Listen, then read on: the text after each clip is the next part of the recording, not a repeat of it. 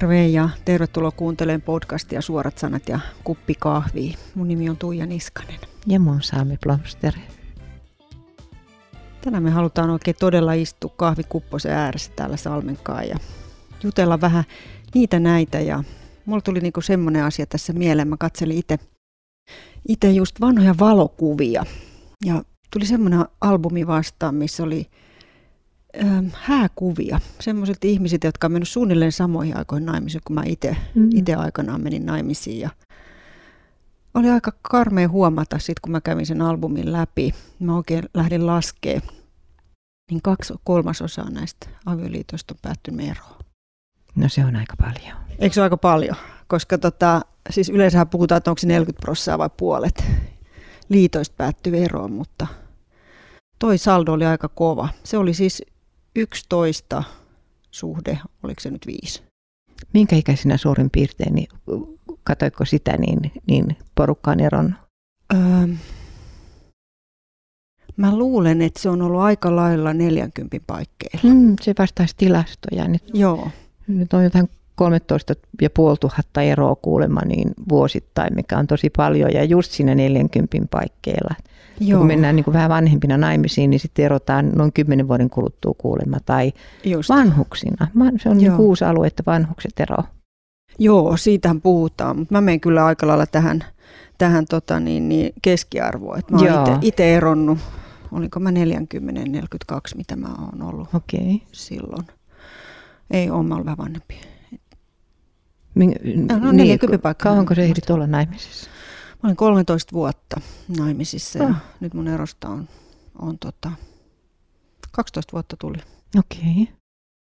Joo. Mä olin kans naimisissa 13 vuotta. Aa, kato ja... taas yksi yhdistävä tekijä meillä. niin, Näitä joo, mutta mä olin nuorempi silloin erotessa, mä olin 35 muistaakseni. Just, joo. Mutta tuota, voiko siitä puhua, minkä takia sulle tuli ero? No, en mä ehkä ihan nyt kauhean kaikkea, kaikkea halua tietenkään välttämättä julkisesti sille puhua, mutta että oli semmoista niin kuin sovittamatonta asiaa, mm. mille yritettiinkö me haettiin apua kyllä. Mm. Et me oltiin, käytiin avioliittotapahtumisia, jossain vaiheessa saatiinkin niin kuin apua siihen omaan elämään, mutta, tota, mutta sitten se kuitenkin kävi mahdottomaksi jotenkin ja päädyttiin eroon, eroon mikä on tietysti ollut mä oon sitä mieltä, että kyllä avio, avioero on kyllä semmoinen pieni kuolema ihmisen elämässä. Että mulle se oli ainakin todella iso pettymys niin kuin varmasti itseen, mutta tietysti totta kai tietyllä tapaa myös siihen toiseen ihmiseen. Että, että oh, tota, mutta että, että sanoisin, että aina se on, molemmissa mm. on, on sitä varmasti viikkaa yleensä ottaen, että en suinkaan lähde syyttämään mm. pelkästään. Mm eksääni, vaan kyllä mm. molemmilla on ollut oma vaikutus siihen, että siihen päädyttiin. Mutta oli se iso pettymys, että siihen on lähtenyt kuitenkin aikanaan siihen liittoon, niin kuin, että se kestäisi, kestäisi loppuun asti. Mites sulla? No, mulla oli vähän semmoinen erikoinen avioliitto, koska, koska se ehkä oli semmoinen, että se oli enemmän kaverisuhde. Me oltiin kilpatanssipari. Okay. Ja me vietettiin kaiket päivät yhdessä, siis monta tuntia – mm. viikossa ja, ja hän ehti kosia mua vissiin pari vuotta niin kuin säännöllisesti ja sitten mä lopulta sanoin, että no mikä siinä, kun me ollaan kuitenkin aina yhdessä. Ja, mutta käytännössä niin, niin hän esimerkiksi asuu ulkomailla suurimman osan ajasta, hänen työnsä mm. vei sinne, että, että hän oli hyvin harvoin kotona Joo. ja sitten loppujen lopuksi kun oli kotona, niin alkoholisoitui niin pahasti, että, okay. että työt meni ja ja mä en yksinkertaisesti sit voinut enää häntä elättääkään, koska hän, mä maksoin hänen velkoja vielä kymmenen vuotta eron jälkeen, mutta siihen aikaan piti myöskin käydä papin luona mm. niin kuin puhumassa siitä. Ja se ei ihan okay. ollut vaan niin kuin nykyisin, että sä paat nimen alle ja sä mm. voit erota vaikka yksinkin, mutta silloin soviteltiin. Ja kyllä mä monta vuotta sitä kipuilin, koska kuitenkin mä ajattelin, että kristittynä ei, ei voi erota. Mm. Mutta sitten kun se alkoi mennä vähän niin kuin lapselle huonoon suuntaan, niin sitten, mm. sitten tuli se päätös, että me ollaan kyllä ystäviä edelleenkin, me, vaan, me ei vaan niin kuin voida elää yhdessä. Kyllä. Mulla oli ihan sama, että mä pohdin sitä hirveän pitkään. Suoraan sanoen, mulla oli niinku semmoisia elämänvaiheita, että mä herkuttelin sillä ajatuksella, ettei mun tarvitsisi olla siinä liitossa. Jotenkin mä koin sen semmoisena niin vapauttavana, että, että se jotenkin voimaannutti mua se ajatus, että mä saisin jotenkin niin kuin tietyllä tapaa uudella tavalla elämänhallintaani. Mutta tota, ihan samalla tavalla, että sinnittelin ihan sen takia, että koen, että mä olen tämän valinnan itse tehnyt ja, ja mä en voi tästä mihinkään lähteä. Että, että tota, kristittynä en mä, en mä voi erota. Mutta sitten tuli semmoinen piste, että mä koen, että en, en jaksa elää, jos, jos, jos tota, niin, mä joudun tähän jäädä. Että, että tuli todella, todella niin musta seinä. Mä huomasin myös vasta sitten niin kuin eron jälkeen, miten valtava helpottunut sitä oli kuitenkin. Joo. Ensin oli hirveän ahdistunut, mutta sitten oli helpottunut. Ja mua ehkä auttoi se, että pappi sanoi kuitenkin, että kyllä tämä kuulostaa siltä, että se ei ole avioliitto. Että se jotenkin auttoi mua sen ratkaisun tekemisessä, vaikka se ei ollut helppo. Mutta kyllä.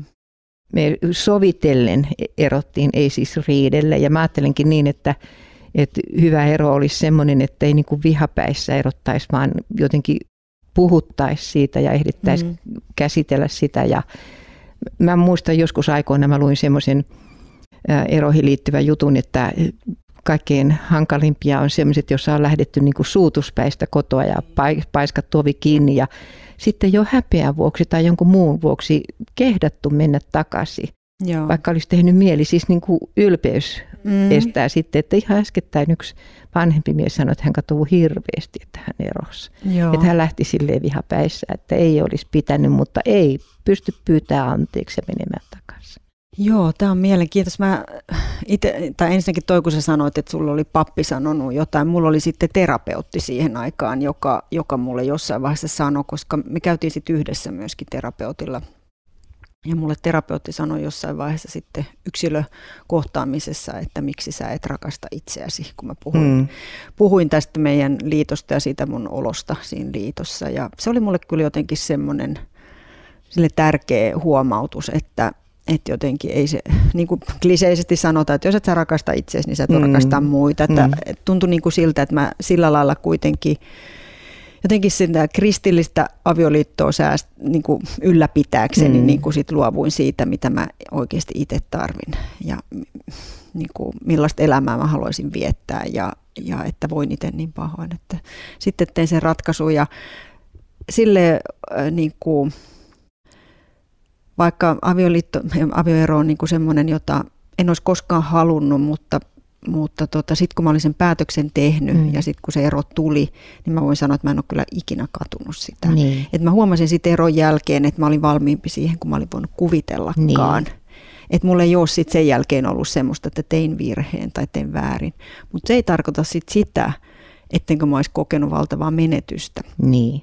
Ja mulla oli ehkä suurin menetys, minkä mä sitten koin jälkikäteen, että mä menetin perheen että mä koen, että sitä perhettä sä et saa ikinä takas, mm. niin kuin, kun se avioerossa hajoaa, mm. että kaikki ne just ne yhteiset muistot ja se yhdessäolo ja se yhteinen historia, niin mm. se, se ei ole enää sama, vaikka sul lapset on ja sä heitä kohtaat, niin sitä ei muistella samalla tavalla sit sitä koko perheen historiaa. Se on totta. Se, mulla oli vähän sama, koska mä olin naimisissa tämmöisen suomiruotsalaisen kanssa, joka oli hyvin sukurakas. Joo. Ihan toisella lailla kuin mun oma perhe ja oma sukuni. Ja oli serkkujuhlia ja oli kaikenlaisia. Silloin harvoin, kun me nähtiin ja oltiin yhdessä, mm. niin ne oli hyvin sosiaalisia tilanteita. Ja Mm. Nehän on tietysti semmoisia, joita, joita ajattelee, mutta en mä usko, että meistä kumpikaan tai kristityt ihan hirveän helpolla eroa, että niin. ei ole semmoista, niin kuin kerran katsoin televisiossa, yksi nuori mies sanoi häissään, että no me kokeillaan tätä nyt ainakin vuosia, jos ei sitten ole enää kivaa, niin sitten me erotaan. Et se, se ei ole ehkä se avioliiton ajatus, mutta no ei. mitä sä ajattelet sun mielestä, että mitkä voisi olla sellaisia syitä, että sun mielestä sais, vois erota? Erota. No tota, tietysti väkivalta on mm. ehkä semmoinen yksi, mikä tulee ensimmäisenä mieleen, että jos siinä avioliitossa on väkivaltaa ja siihen ei löydy apua tai toinen ei niin kuin kykene, kykene silleen tekee parannusta siitä asiasta, niin se on ehkä semmoinen yksi. Mutta sitten kyllä mun mielestä, niin kuin, mä en tarkoita nyt vain fyysistä väkivaltaa, vaan myös henkistä väkivaltaa sillä tavalla, että toinen on henkisesti ihan loppu. Joo. Niin jotenkin Kyllä mä tietysti, niin kuin jos, jos mä juttelen jonkun ihmisen kanssa sillä tavalla, siis etenkin just kristityn kanssa, joka pohtii tämmöisiä asioita ja avioliittonsa huonoa tilaa, niin toki mä aina yritän niin kuin löytää mm. semmoisia, että voisiko sitä avioliittoa pelastaa ja mitä niitä keinoja voi olla. Mutta että kyllä, kyllä varmaan joskus tulee sitten semmoinen tilanne, että, että pitää sanoa, että, että mieti tarkkaan, mitä sä elämältäsi haluat. Sitten mulla oli itsellä just semmoinen, mä muistan, että mä, mä jossain vaiheessa kriittisellä hetkellä, kun sitä asiaa mietin, niin mä niin kuin rukoilin sitä, että, että Jumala, että riittääkö sun armo mulle, mm. jos mä lähden tästä Niinpä. pois.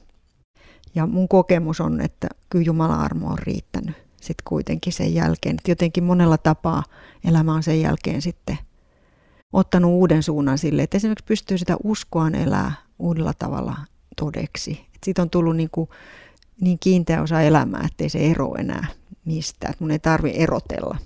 Niin ja sitä koska ero... mä oon uskova ja koska mä en ole. Niin ja sitä erotesta tosiaan varmasti kysyy niin kuin moneen kertaan, että teenkö mä väärin, onko mä, onko mä aviorikkoja, on, onko, kuinka suuri rikos tämä on niin kuin Jumalan silmissä.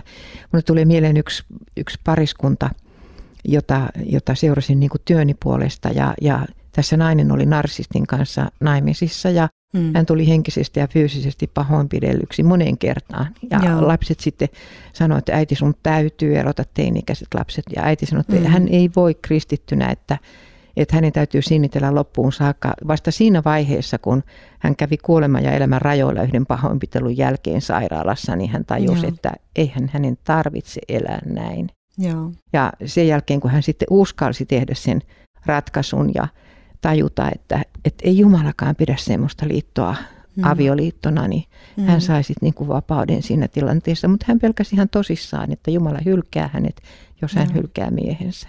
Joo.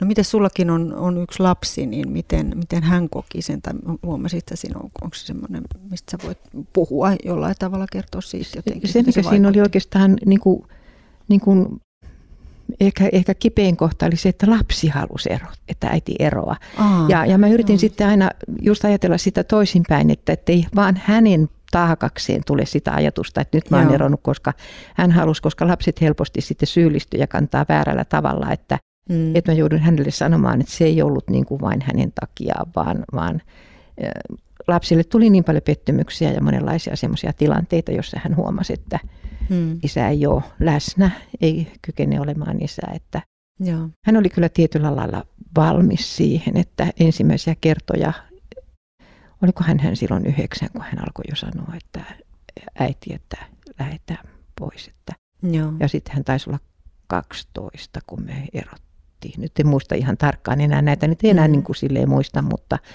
mutta hän pitää yhteyttä isänsä säännöllisesti. Mm. Ja mekin myöskin, mm. että hän soittaa mulle, siis eikö mieheni soittaa aina välillä Joo. ja jutellaan ja muuta tämmöistä, että meillä ei ole koskaan ollut semmoista vihaa keskenämme Joo. kuitenkaan. Ja, ja nähdäkseni nämä, aina musta tuntuu, että mun poika pitää enemmän yhteyttä nyt isänsä kuin minuun, mm. että, että heillä on niin kuin ihan hyvä suhde. Joo.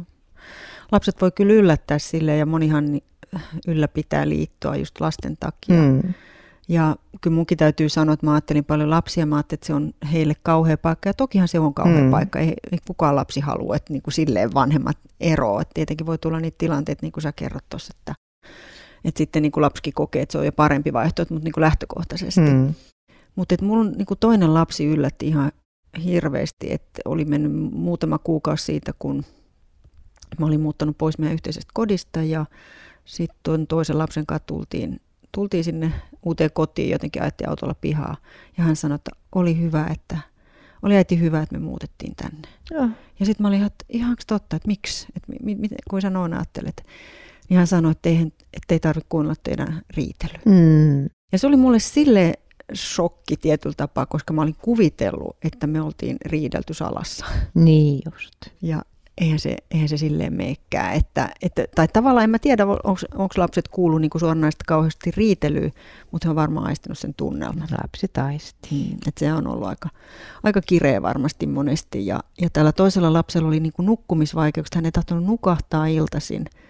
Ja tämän eron jälkeen, kun hän tuli ensimmäisen kerran mun luo niin kuin nuk- ja mm. meni nukkumaan – hän nukahti yhdeksän illalla, joka mm. oli siis täysin poikkeuksellisesta. Ja sen jälkeen tämä uni niin kuin, oli säännöllistä ja hän sai iltaisin nukuttua. Että hän oli varmaan iltaisin sit jotenkin jännittänyt, että kenties sitten kun lapset meni, tai me luultiin, että lapset meni nukkumaan, niin sitten alettiin keskustella asioista ja siinä vaiheessa sitten lapset kuunteleekin siellä jossain Joo. sängyssä, että tämmöistä. Joo. Mä, mä sanoisin ihan sillä lailla, että, että eihän me ketään yllytetä eroon, Ei. mutta toisaalta jos elämäntilanne on sellainen, että, että siinä on enemmän, niin kuin, jos vaikka paperille laittaisi plussat ja miinukset ja siinä on mm. enemmän niitä ahdistavia asioita, jos on semmoinen mm. tunne tai tilanne, että ei voi olla vapaa omassa kodissaan, mm. ei saa olla sitä, mitä on, jos on minkäännäköistä väkivaltaa, mistä aikaisemmin puhuttiin, ne ei kuulu liittoon. Jos ei siinä Joo. ole minkäänlaista seksielämää elää, enää, ja, ja jos ei se tavallaan niin kuin täytä avioliiton merkkiä, mm. niin silloin voi vähän jo miettiä, että onko tämä oikeasti nyt avioliitto. Kyllä. Miten sä oot sitten, niin sä vaikka niin kuin seurakunnan taholta tai uskovien piireissä kokenut jotenkin joskus semmoista moitetta siitä, että sä oot eronnut tai jo, jonkinlaista paheksuntaa asian suhteen? Miten sun? Mä oon joskus miettinyt sitä, että se on tosi mielenkiintoista, että kukaan ei ainakaan suoraan sanonut mm. mitään.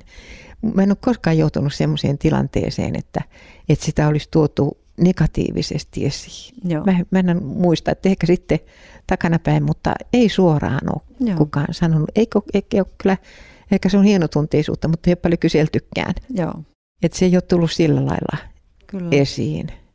Miten oletko sitten jotenkin muuten elämässä huomannut semmoista syrjään joutumista siksi, että olet eronnut? En sitäkään. Ehkä se johtuu aika paljon siitä, että mun työ on sen tyyppistä, mm. että mä oon voinut tehdä sitä yksinkin. Ja, ja kun se on jatkunut niin kuin entisellään, no ainoa mistä oikeastaan sen huomasi oli se, että kun meillä oli yhteisiä ystäviä, mm. eli me tavattiin niin kuin pariskunnittain, niin nämä jäi.